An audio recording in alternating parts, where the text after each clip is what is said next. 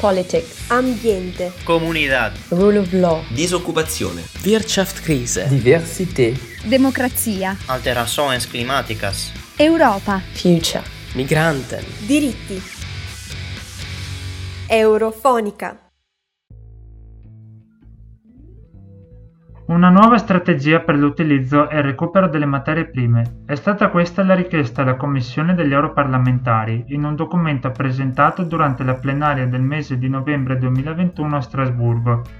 Si tratta di un settore chiave dell'economia europea, infatti dà lavoro a circa 350.000 persone in tutti i 27 Stati membri dell'Unione. L'obiettivo principale di questo documento è quello innanzitutto di rendere l'industria primaria europea più efficiente e più interconnessa tramite la digitalizzazione e più climaticamente neutrale, ma anche di renderla meno dipendente da altre grandi potenze mondiali come gli Stati Uniti, la Cina o il Canada. Questi tre paesi sono i principali partners strategici dell'Unione Europea per la fornitura di materie prime fondamentali, per esempio le componenti per la fabbricazione dei motori elettrici delle autovetture.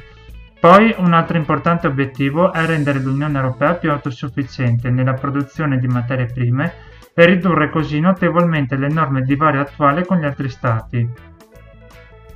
Gli elementi chiave della strategia europea sono però il rispetto dei diritti umani, dell'approvvigionamento sostenibile, dell'impronta ambientale e della provenienza responsabile delle risorse da utilizzare. Nello scenario attuale, caratterizzato dalla pandemia del Covid-19, l'economia circolare è destinata ad avere un ruolo fondamentale.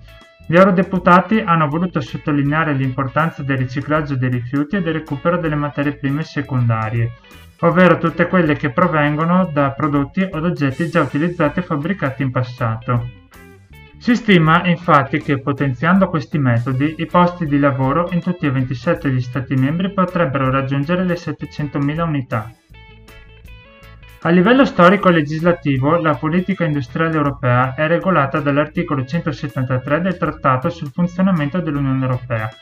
Competitività industriale, scambi commerciali, mercato interno, ricerca ed innovazione, protezione dell'ambiente e della salute pubblica sono i settori principali di attività di competenza dell'Unione. I primi passi concreti verso una politica industriale più inclusiva e sostenibile risalgono al 2008 con l'adozione di un piano per creare un insieme di misure e di risorse per rendere l'economia europea più resiliente e competitiva. Nel 2010 viene lanciata la strategia Europa 2020, un piano ambizioso per una crescita economica europea più sostenibile. L'obiettivo principale, entro il 2020, era preparare l'Europa alle sfide dei cambiamenti portati dalla digitalizzazione. In tempi più recenti, all'alba della crisi dettata dalla pandemia, l'Unione Europea aveva compiuto notevoli passi in avanti, in particolare per facilitare ed avanzare verso la neutralità climatica.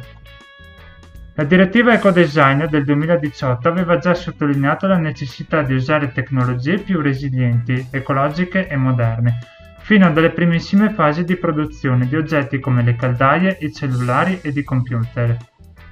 Inoltre, il nuovo Green Deal europeo, adottato nel dicembre del 2019, pone la transizione ecologica come principale priorità dell'Unione Europea entro il 2050.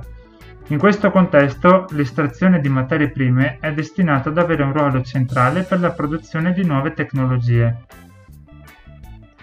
A completare il quadro verso la transizione ecologica ci sono la strategia industriale europea e del piano Next Generation EU, adottati all'inizio della pandemia del Covid-19 dalla Commissione europea per dare assistenza agli Stati membri durante l'emergenza sanitaria.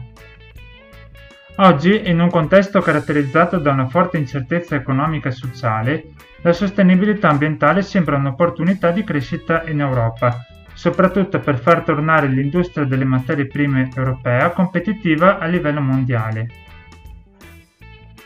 Lorenzo Onisto per Eurofonica. Politics, ambiente, comunità, rule of law, disoccupazione, Wirtschaftskrise, diversità, democrazia, alterações climáticas, Europa, future. migranten. diritti. Eurofonica.